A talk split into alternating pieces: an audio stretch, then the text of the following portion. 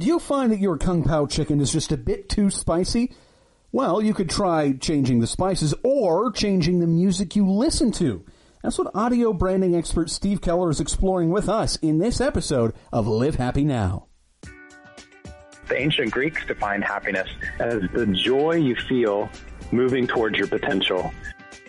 To think about positive psychology, it's a science, and it's actually younger than the internet, believe it or not.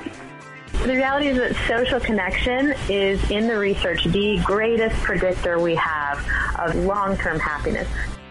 You have some factors in your control that can promote the health and resilience and growth of your absolutely most important asset, which is your brain. And so it all comes down to understanding ourselves. There's a way for all of us to succeed, but, but it might take different things. We're all looking for the same thing, and that's a way to bring a little bit more joy to our day. Join us as we look at the many different paths that lead us to that happy place. This is Live Happy Now. Hello and greetings once again. Welcome to the Live Happy Now podcast. I'm your host, J.R. Houston. Pleased, as always, that you are making us a part of your day wherever you are in the world and however you may be listening. We also hope that you're making us a part of your day with your eyes by reading the magazine, Live Happy Magazine. It's available on newsstands now. It is also available in the Google Play Store and the Apple Store. And the cool thing is it is now available on your phones. Didn't used to be. It is now. And it's also, of course, still on your tablet devices. We encourage you to check those out because there are some exciting extra features. It's like the DVD bonus features if you watch DVDs instead of streaming everything. It's like that, but it's for the magazine. So please check that out in whatever form you would prefer. Well, this episode is really kind of cool. It's really interesting to take a look inside the brain with Steve Keller, who is one of the world's leading experts in the field of audio branding. And he combines his degree in psychology with over 25 years of experience in the music industry as a producer, composer, independent label executive, music publisher, and manager. And he looks at how sounds and music affect us with our science editor, Paula Felps. Steve, I'm so excited that I'm able to talk with you today and we can share with our Live Happy Now listeners the work that you're doing uh, with the association between music and food. And I think the first thing we want to find out is probably my first question to you. Uh, how did you get involved in that? That's a good question. Uh, and thanks for having me here. I'm happy to be uh, sharing with the Live Happy listeners today.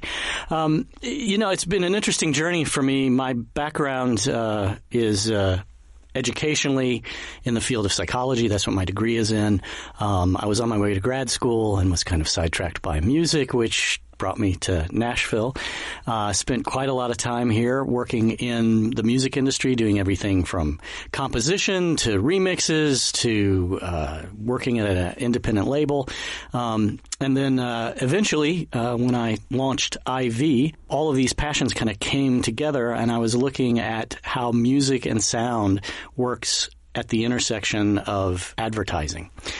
And that led me eventually to thinking about um, sound as an extension of a brand. And when you think about that, when you think about it more from the standpoint of a, a value, you start thinking about these things around perception and behavior. And along the way, I met a fellow by the name of Charles Spence. And Charles is the head of the cross-modal research laboratory at Oxford. And now, can you tell us that's a yes, that's a huge that's, word. That's a mouthful. What is a cross-modal laboratory? Well, cross-modalism is basically the idea that our perception of the world is formed by all of our senses kind of working together. So if you think about a sense as a modality, cross modality is the way our senses cross and intersect. So some people are familiar with um, the word synesthesia, that there are some people in the population where if you show them a color, uh, their senses actually cross. So they don't just visually see a color, they may hear a sound or actually have a smell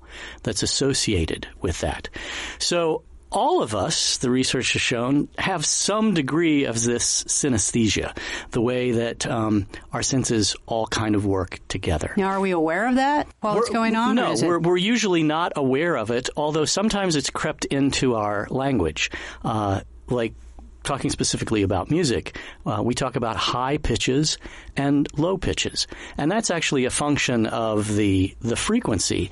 But if I say, "Oh, this is a high pitched sound," we would tend to look up. Oh, really? Even though the sound isn't you know, we can't visibly see it. The idea of a high pitch um, we think of that placed higher visually. And if we talk about low pitches, um, we think about those down lower.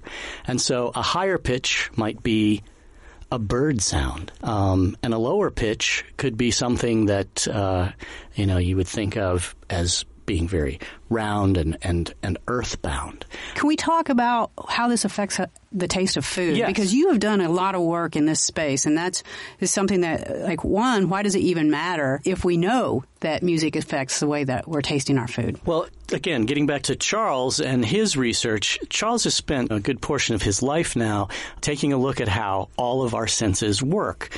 And he has spent a lot of time looking at food and taste. Because when you think about our sense of taste, it's the one sense, I think, of all of our senses that really is informed by everything else. For instance, you know, most of us know that if we hold our nose while we're tasting something, we tend to not be able to taste the flavor as much. And part Mm-hmm. of that is because our sense of smell is kind of adding to that Yeah, taste. it's all interconnected. Exactly. And sight. You know, if we're going to eat something, even though it might be something that we find very appetizing, if it appears to us as being unappetizing for whatever reason, we will tend to taste it differently. And you know, this is all kind of evolutionary, you know, in a way, because that was how we decided if something was good for us or bad for us. Uh, you know, it would be about the smell and the look and the color and uh, also the sound. You know, if you pick up uh, a melon and you want to see how ripe it is, what do you do? Sometimes you tap on it, you listen to the sound of it.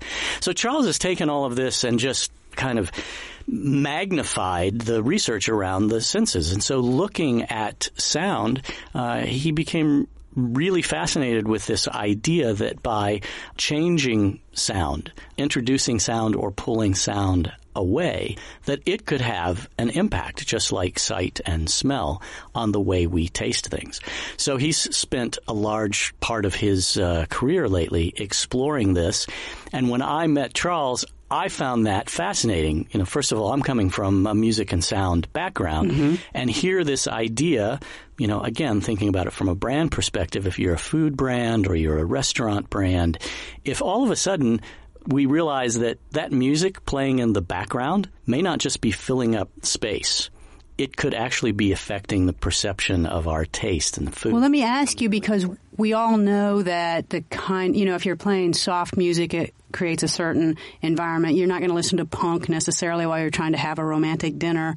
So we think about it in those terms, but you've taken it a step further in how it's actually affecting the brain and the way it tastes the food, not just the mood of the moment. So what is it that that sound is doing to the brain? How does it affect our brains to affect our taste? Well, it's it really is um, as much a matter of perception um, and and shaping our perception and the way that um, that our brains are wired.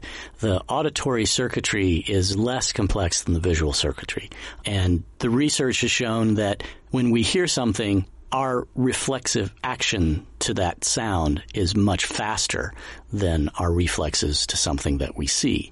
And the way our brains work, some researchers have found that sound can actually get into the precortical areas of our brain where our emotions live.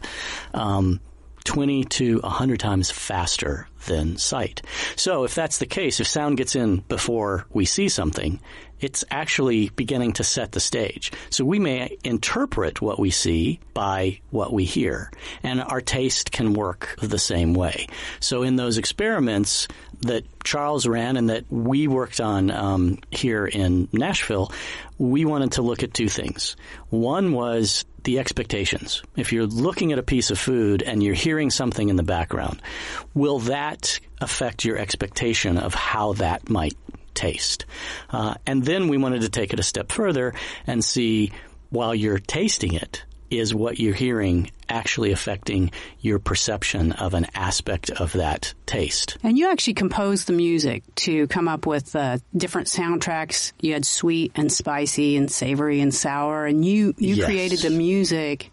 Um, and, and can you tell me what makes something sound spicy versus Sure. Um, and first I have to say that you know I can't take credit for actually creating the compositions. Kurt Goebel, who works with uh, me quite often on these ventures, uh, who's an excellent composer, kind of worked with me and helped take the science piece and interpret it sonically. Uh, so uh, there had already been a lot of research done about uh, sourness, sweetness, saltiness. And we decided to look at spiciness because it wasn't a construct that uh, there had been a lot of research around. So we thought, let's start somewhere new. And where this process started was by simply beginning with a survey with a series of sounds where we just asked general public through an online survey, which of these sounds sounds spicy to you? Now, at first that's subjective, but what we were looking for was is there a larger percentage of the population that would associate certain aspects of sound with spiciness.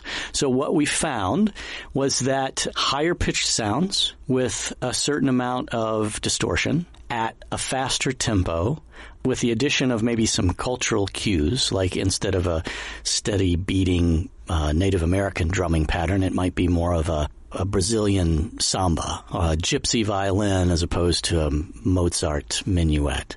So you put those sounds together and we thought now we have to test these sounds to see if this is actually going to have an impact. So we start with people saying, this is what we think would sound spicy without really wanting to understand at that point why. So did you already know? Uh, we we didn't know before we did the experiment. Okay. So we had to start with people saying this is what's spicy.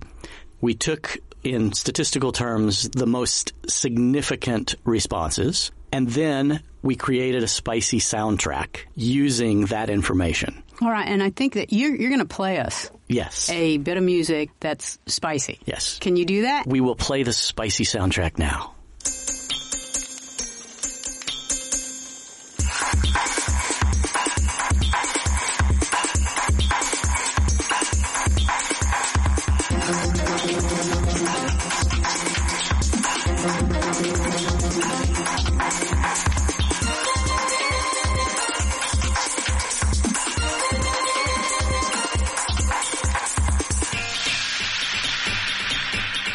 That's pretty awesome. Can you tell me what it is that like talk about the components of that that make that spicy? Sure. So as you listen, you probably were hearing a very fast tempo. There were rhythms in that that um, felt like you would expect to hear associated with a, something that was spicy or hot, very flavorful. There were elements of distortion uh, in that the attack of the sounds was very fast um, and very sharp, and so all of that was what people were saying. This is spicy to us. So what we then had to do was that's all well and good, but is this actually true? Will this actually make people perceive a dish as being spicier? And when they taste it, will it affect their sense of it being spicy? And the long story short is uh, the answer is yes to both of those.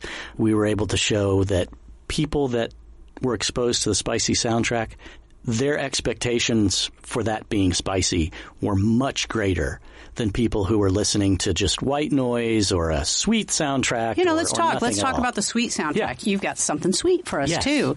Can you play that for us and then explain to us why Sure. that changed the taste? We will play that now.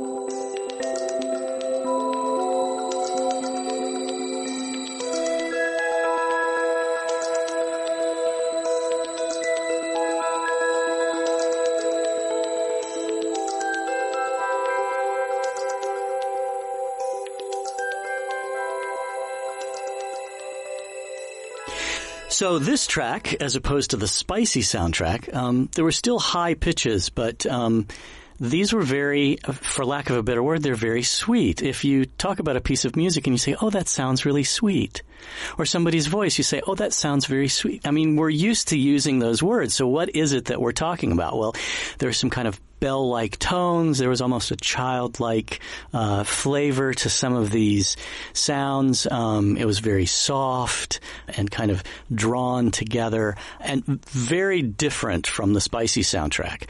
And those sounds, actually, there had already been a lot of research around that, so we were able to use that research and know that these sounds would probably have more an effect on the sweet sensibilities, um, even though we were focused more on the spiciness. So that's what we found at the end of the day was that people that were exposed to the spicy soundtrack expected the dish to taste spicier. Um, and then in one of our controlled uh, experiments, what we had them taste tasted significantly more spicy when they were that's really interesting because you wouldn't think someone tell you that this is going to taste sweet or taste spicy because you hear this music.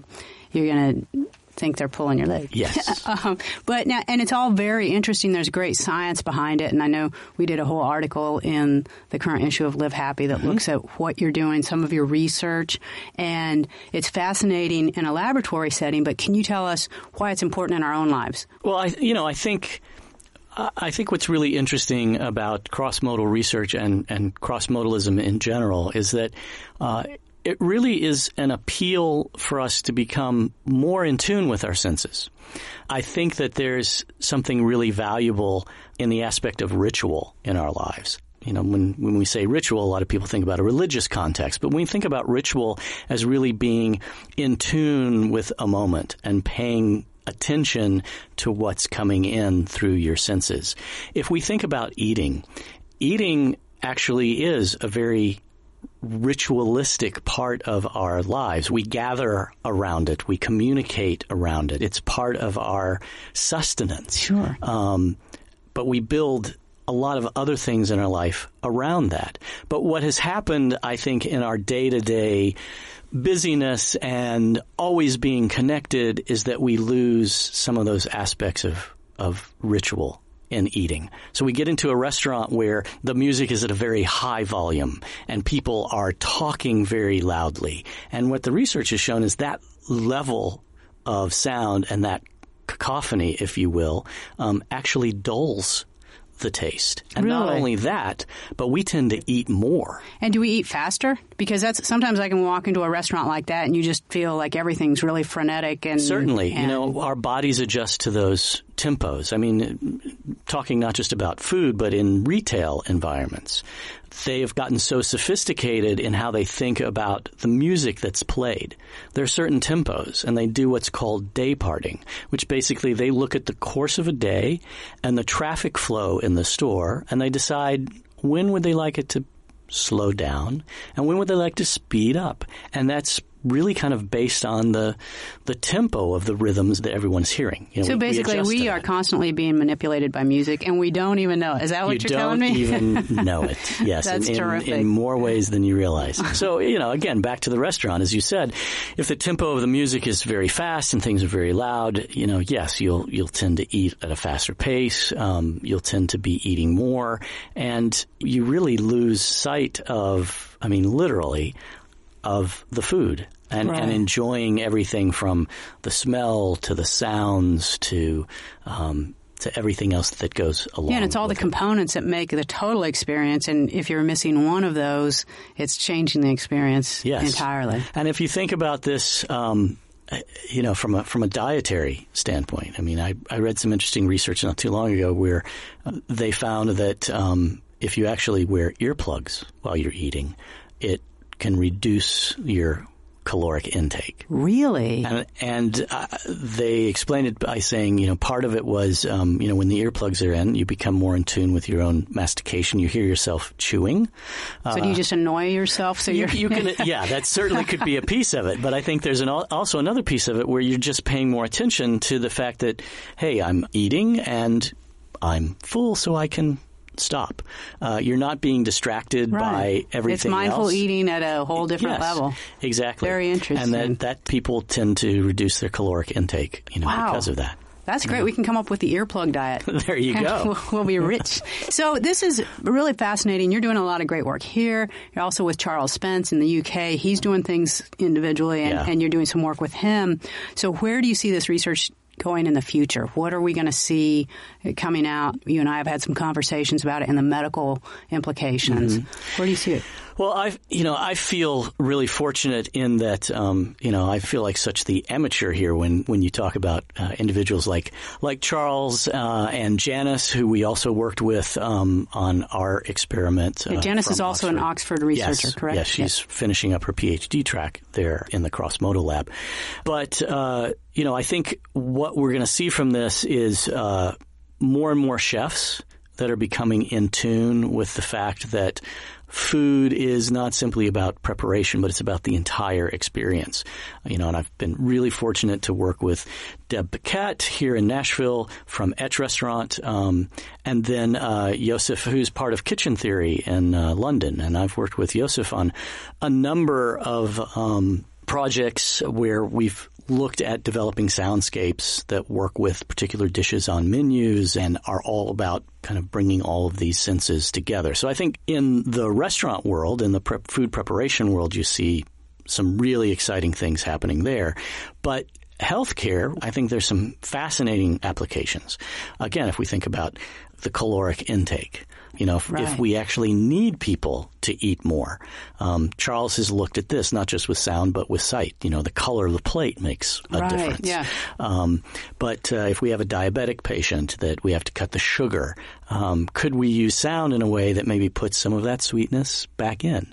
Or a patient who uh, has to treat uh, a chronic illness like cancer, um, where they're going in continually for treatment or the treatment itself, like chemotherapy, may have an adverse effect on their senses and really affect their ability to enjoy eating right. or enjoy food.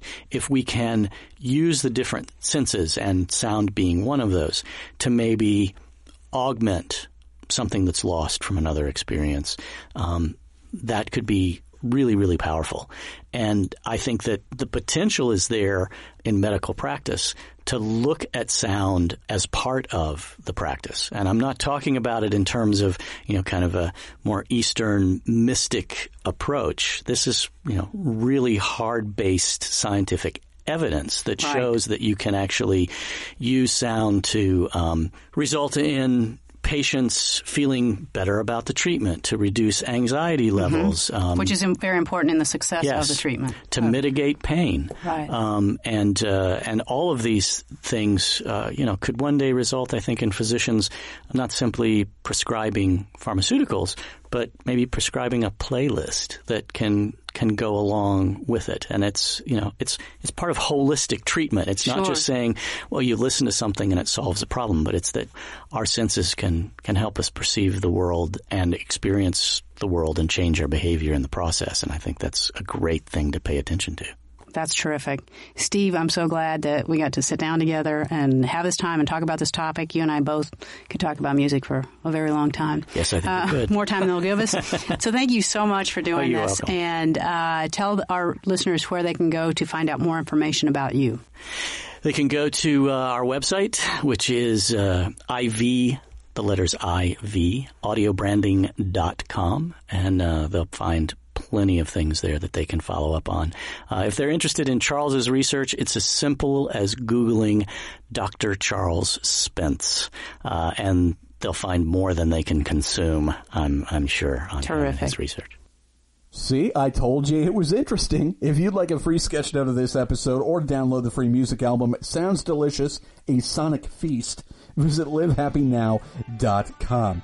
And hey, don't forget while you're on the internet to let us know what you thought of this episode. Maybe something you took away, something you'd like to know more about. It doesn't even have to be about this episode. It could be anything that you think we should be talking about on this podcast. You can find us on Twitter at livehappy facebook.com slash livehappy, or you can send us an email, podcast at livehappy.com. We do want to hear from you, I promise. We also want you to join us next week when we talk with Dr. Daniel Amen on how changes in your daily activities can help change your brain and therefore change your life.